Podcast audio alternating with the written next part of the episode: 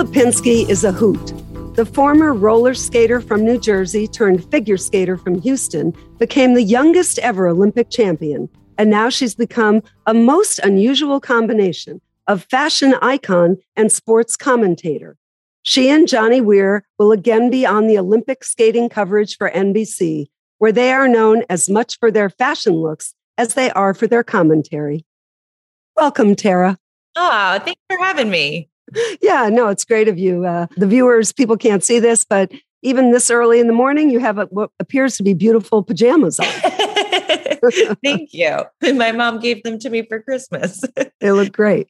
Uh, you know, let's start with the fashion. Uh, I think if I have this right, you and Johnny did a Project Runway uh, segment where the designers uh, competed to dress you during the Olympic coverage. What did you tell the designers to look for? What were you going for there?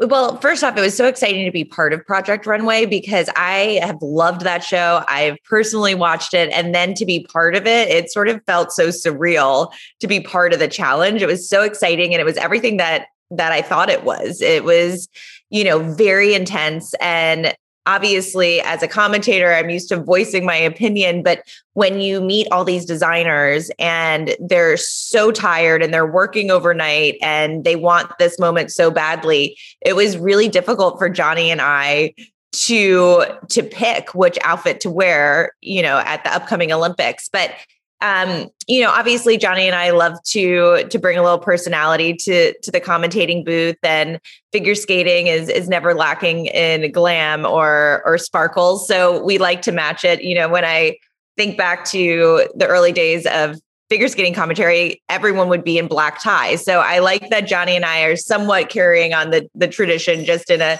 in a different way. And um, when we worked on, well, when we did Project Runway, we just told the designers, you know, to kind of flip through looks that we had before. Obviously, um, we I guess we have pretty distinct looks, and um, they sort of ran with it and took it took it from there. And it was fabulous to see what they all came up with. It really was overnight that they came up with these designs. And then the the winner was just very obvious to Johnny and I when it walked down the runway. It, it just screamed Tara and Johnny.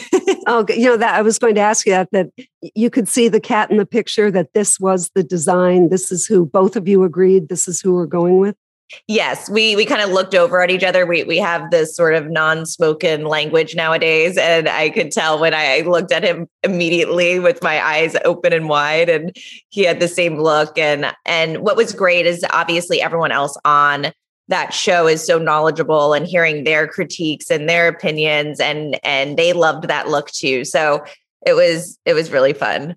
And when will we see this? So I think we're going to be wearing it during the pairs. Ooh, I can't remember if it's short or free skate, but I think during the pairs event, we'll be wearing that outfit. It's just such a clever idea. And I mean, tell me, what do you think you and Johnny, what chemistry do you have and what do you bring to the broadcast? Well, you know, it's hard to explain because for us, I think it comes really naturally. So it's not something we think about or try to force um, or manipulate to happen. And it, it happened the moment we met uh, officially, uh, you know, in a hallway at Stamford at the NBC campus, waiting to do our individual broadcast when I was doing the women and Johnny was covering the men. And of course, we knew each other before that. Skating's a small world. Of course, I knew who Johnny Weir was and vice versa, but we never really had time to connect. And when we were sitting waiting um, in in that hallway that night, it was instantaneous. The connection was just there from the start. And we both looked at each other and started, you know, coming up with the idea of what happens if we pitch to NBC that we commentate together instead of doing it separately. And it, it, even just for us to both want to do that or have that idea, I think is so unique in our sport specifically. We're individual skaters. We we were not uh, pair skaters or dance skaters, so we were never part of a team. We we always were in it alone. So it was interesting that we both felt that draw to connect and and and form a partnership and and know that it it it was probably better together. When you remember when you think of Johnny Weir as a skater, where along the way did the costumes for men change? I mean, how has the evolution come to Johnny Weir? You know, Johnny eh, changed the sport in so many ways. And I think, it, again, it was never forced for him or planned out. He, the, the thing that I admire and, and inspires me most about Johnny, Johnny just shows up as Johnny Weir every day, what he wants to be, who he wants to be in that moment, what he wants to wear, how he wants to ex- express himself. And he's so comfortable in being himself, which I think is so beautiful. And he, he was able to to do that as a competitive figure skater and now as a commentator. And i i would assume that many people that followed him in the sport he opened that door to to really just being your individual self and and not really caring about maybe what the sport what box it wants to put you in yeah, well, um, I guess we've done all the same sports except you won a gold medal along the way. But I also used to cover the Kentucky Derby. And I remember one time I had a big hat and I thought, oh, this looks great. So I was interviewing Nick Zito, the winner of the trainer, and all I heard in my ear was Curt Gowdy yelling, Get your effing hat out of Nick Zito's face. It looks like a satellite dish. So the next thing you know is me going like this. But did you did you and Johnny, did anyone ever tell you you might have pushed it too far at the Kentucky Derby? No, and I think that's what's what's been really nice about um, working with NBC from the very start with when this team formed and we went to Sochi for NBC Sports. They're they really let us experiment with who we wanted to be as a team, as commentators, as on air personalities, what we wanted to wear. And I think that's why it worked because we weren't given all of these instructions. And again like i said before skating figure skating has that that tendency to try to put you in a certain box. And um, nbc really never did that. So i think we we naturally fell into a a place of just being ourselves. And even when we go to the derby it's it's fun. It's you know my hat can never rival johnny weir's hat and i never want it to. It, you know i i come I, i'm the riot. i'm the plain jane in this one but you know i think that's what makes johnny you know so much fun and so entertaining. And he puts it would speaking of the kentucky derby and those hats and the designs he comes up i mean he spends months and months and months thinking about it, crafting it, designing it. And I, I think that because it's authentic and genuine to him, it it maybe some people think it's over the top, but I never think that it goes too far because it really is Johnny. He's not trying to put on a show. Oh God, no, he's a scream. But I think one year at the Derby, and you'll have to describe it to me. I think his dress was better than yours. I mean, remember you know, that white, that long white thing? oh, he has he has the most magnificent um, designs and costumes and outfits, and and I think that's what works between us as well. You know, we're not the same. We don't have the same fashion sense, and and i and i think we care so much about each other as as friends that sometimes if i'm in the booth and his outfit's really big i just scooch over. And if i'm a little out of frame it's okay. You know we got to let his outfit shine. You're broadcasting from stamford because of, because of the covid concerns. Did you have mixed feelings or it would have been um, how would you have felt about going during covid to china well, I mean, obviously, COVID has changed everything in our sport and broadcast world in the last two years. And I think that the thing I've learned is just to stay flexible and to to go with the flow. We we now commentate from uh, you know a room in our our home where we used to be in the studio and obviously we'll be in in Stamford calling the Olympics so of course it's going to be slightly different than being in the Olympic arena but I think the preparation over these last two years in a pandemic. And even before, we've commentated a lot of our events from stamford I'm not sure if people always realize that when they're tuning into to Cup of Russia, but we're we're actually not there. Um, and you know the the studios have uh, an excitement about it regardless. And and for an olympic games i think that everyone in that in that campus is going to be so pumped and excited. And and i just know for johnny and i it's not going to change how we're bringing the event to the audience at home, we get just as excited wherever we are. so we, we are so ready and game for this that you know you just have to stay flexible and and go with the flow. And and if it's the best to be in Stamford to make sure that we give the right coverage to to the audiences at home, then we're game. You know, you've lived the life of an elite athlete at the Olympics. What are these couple of weeks right now like? for an athlete?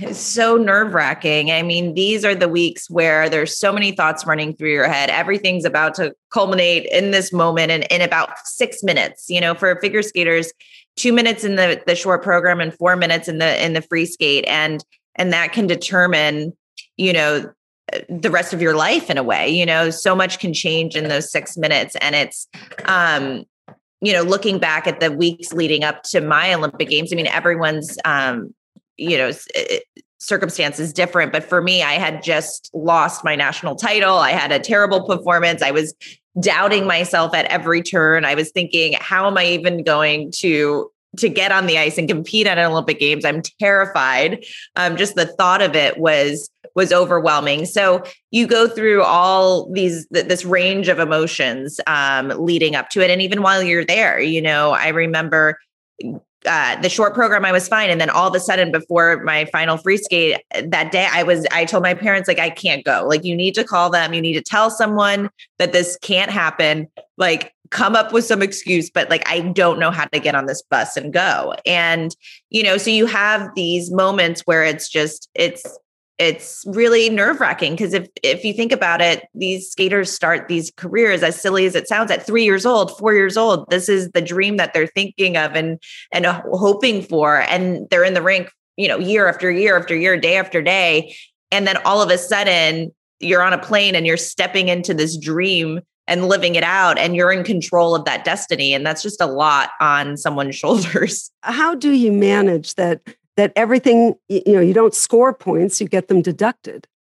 I mean, it, it's so interesting to think about like what goes into making an elite athlete or an elite figure skater or how to withstand this type of pressure or what our sport requires. Since, as you said, it's it's a judged sport. But you know, I, I don't know if it's just a certain personality. I look back at you know how did i get through the this career and and through figure skating? And i don't know maybe being slightly ocd type a person that i am i kind of like the mathematical challenge of you know skating in a in a sport where or competing in a sport where you know i'm in control of how many more points i can rack in and how many points i lose ultimately as well for people who don't know skating um, very well, who is more important, the coach or the choreographer? Oh, that's a hard question. Both. I mean, especially, I mean, nowadays with the new judging system, not being in the 6.0, obviously you have the technical score and artistic score, and they're kind of split in half. And now more than ever, that everything is being accounted for. You, it's not just about a jump. It is is about the choreography of the program, the composition of the program, the the artistic uh, merit and um, i would say both are so so important and crucial to a skater's success. That would be a hard one for me to choose. Do, do they have to get along or that's not important? I don't know if that's as important. I think it's again just the relationship with the skater you know especially as a choreographer you really need to be in tune with what that skater feels and how you have to have this intuitive sense of how to bring out the best artist in in that athlete. And that's hard to do. I look back sandra bezic was my choreographer and i was so young and at the time really needing to mature way beyond my my own 15 years of age. So having someone like sandra really mold and and figure out ways to bring out either my passion for the sport or the emotion for a certain music that seemed to click with me all of those things are are are so important to crafting a program. You you mentioned the music. Do you think you could die happy if you never hear Phantom of the Opera, Carmen, uh, the War Horses? Oh, oh yeah, yeah, yeah, They they still they still play. They still play in figure skating, and I don't think they ever will not. I mean, obviously, you know skating has tradition and and there's something that draws skaters to the classics and and maybe it's because maybe the judges you know an international cast of judges it it it it bonds them somehow but it's always nice to to to, to hear something new and different. Yeah working as you know dick button is i always say dick button from everyone i've ever met he has the most impressive one sentence resume. You know his is what five time world champion two time gold harvard and harvard law school. He it really it, it's insane. He is one of a kind he let everyone know he was the smartest man in the room and he was. He was. I know. I mean i i remember when he commentated for me i would just always a be very nervous about what he was going to say but b i respected his opinion so much and would try so hard the next event or next competition to to fix whatever he saw wrong. Well how do you do how do you approach commentating? Like how do you mix constructive criticism with, as you know, Dick would just be disgusted. Dick Button on the air, if your back weren't arched perfectly, he would be disgusted. So, how, how do you mix that?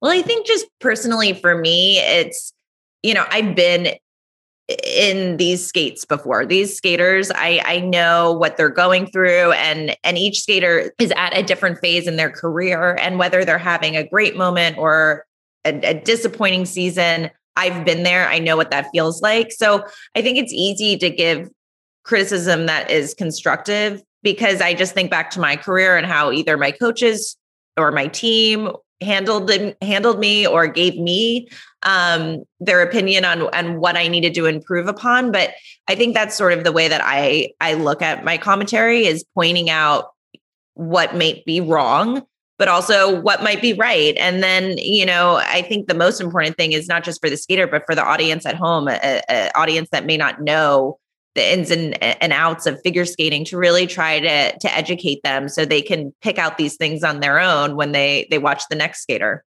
That's how I try to teach women. A lot of women they don't get football at all.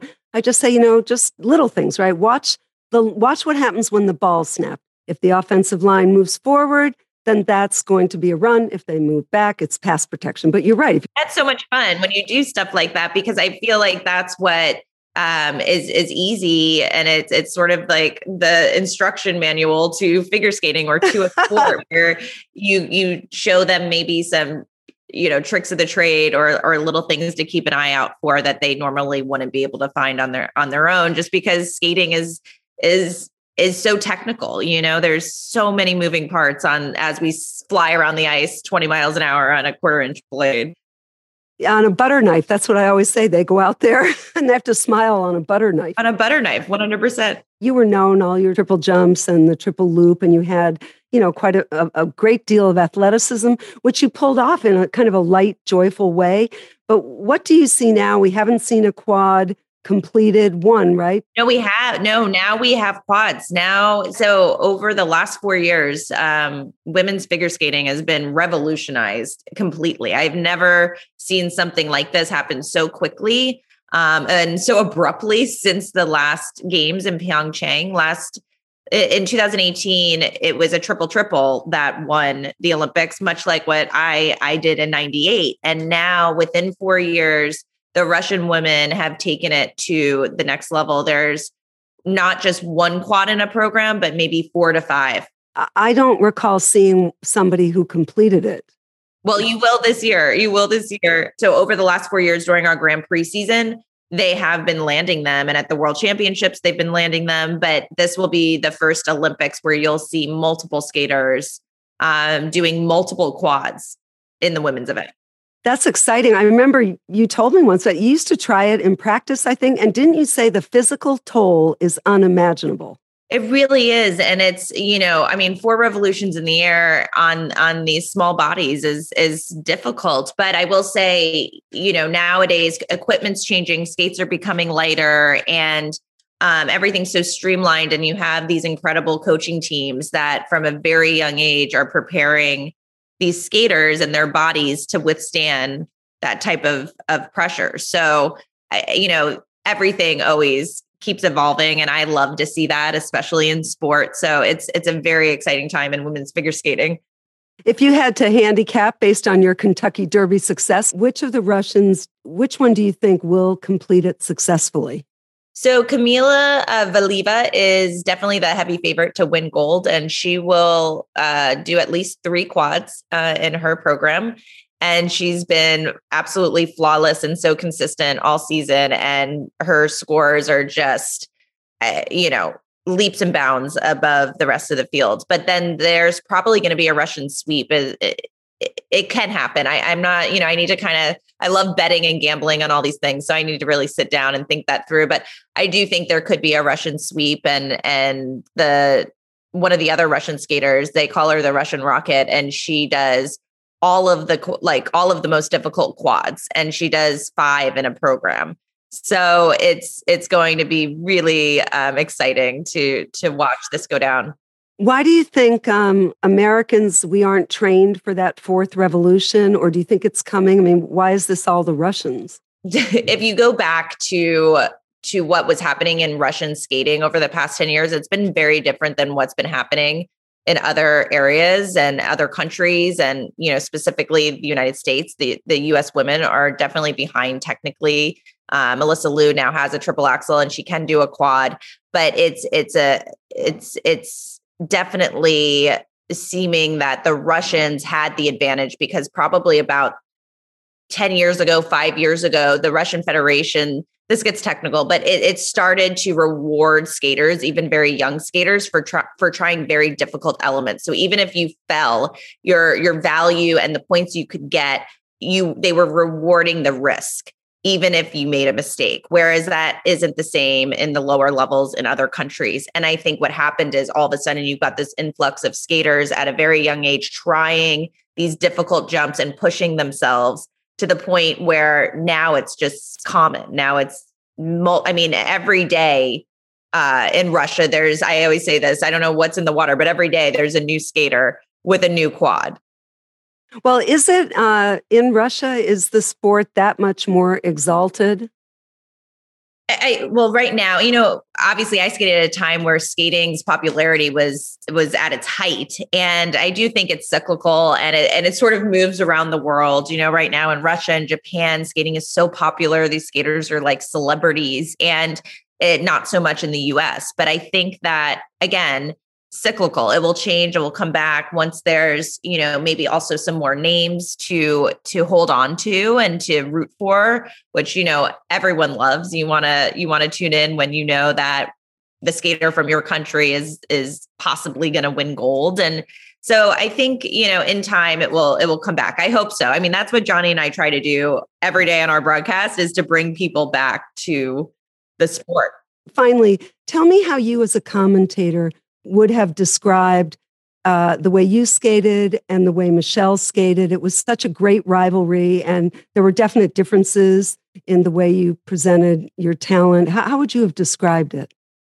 I would have uh, never been the skater I was without Michelle Kwan. You know, to to try to to beat one of the best skaters in the world, I knew I needed to push the bar technically. I knew I needed to try so many new elements, which I did. And I don't think if she wasn't there, um, maybe I would have done that. I look back fondly at our our rivalry, especially you know mm. coming off of the 94 Tonya and Nancy uh, drama. It was so nice to to have two figure mm. skaters from the US that had a lot of respect for each other and and had a a fun intense rivalry mm. to to watch and and and just you know we swapped back the gold and and silver so many times over the years but you know, I was two years younger. Michelle um, definitely had that head start, and that was what made it, it's it, it's so fun and difficult for me to catch up as quickly as I can and try to mature beyond my 14 and 13 and, and 15 year old self. Um, obviously, I loved the technical side of the sport. And, you know, by the time I won my world championships, I sort of fell into understanding with with Sandra Bezic, you know, leading that ship of how important it was to to build an artistic presence on the ice. And you know, I loved skating so much. There, you know, looking back, I that's how I got through it. I, you know, I was so nervous and and and worried most of the time, but when I got on the ice, that's when I really let go. And I think I tried to, you know, and Sandra as well to to pick pieces and and and musical selections that showcased what I felt about the sport. And that was sort of uh, my secret advantage. I, I, felt, you know, when it came to that artistic score, because I wasn't a 20 year old, um, you know, woman with a lot of life experience that could skate to some beautiful love story and and and bring forth, you know, emotion that that needed to be developed over the years to come. Yeah, and people they love contrast. That's why Martina Navratilova and Chris Evert, one was a baseliner, one was serve and volleyer. And you know, Michelle was elegant and you were joyful and athletic. And I'll tell you, it was just a blast to watch you. So thank you so I, much. I know it's been so many years. It's, I know, I know. No, it's great to talk to you. So thanks so much. I can't wait to see the outfit. Can you tell the color? Can you tell us? Yeah, it's white. Okay. It's beautiful. We're both Ooh. in oh. white. Johnny has an amazing little jacket, and and the beading on my dress is is absolutely stunning. So I'm so honored to wear it. Great. Well, more reasons to watch the skating. Thank, thanks, Tara. It was really fun. Yes, this was so fun. Thank you.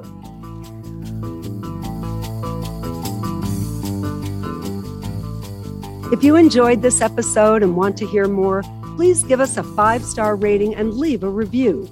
Subscribe today on Stitcher, Pandora, or wherever you stream your podcast to enjoy new episodes every week. In Conversation with Lesley Visser is part of the Sirius XM Podcast Network and is available on the SXM app included with most subscriptions. The executive producer is the great Andrew Emmer sound design by Robert Moore, and special thanks to SiriusXM Senior Vice President of Sports Programming and Podcasting, Steve Cohen. Talk to you next week.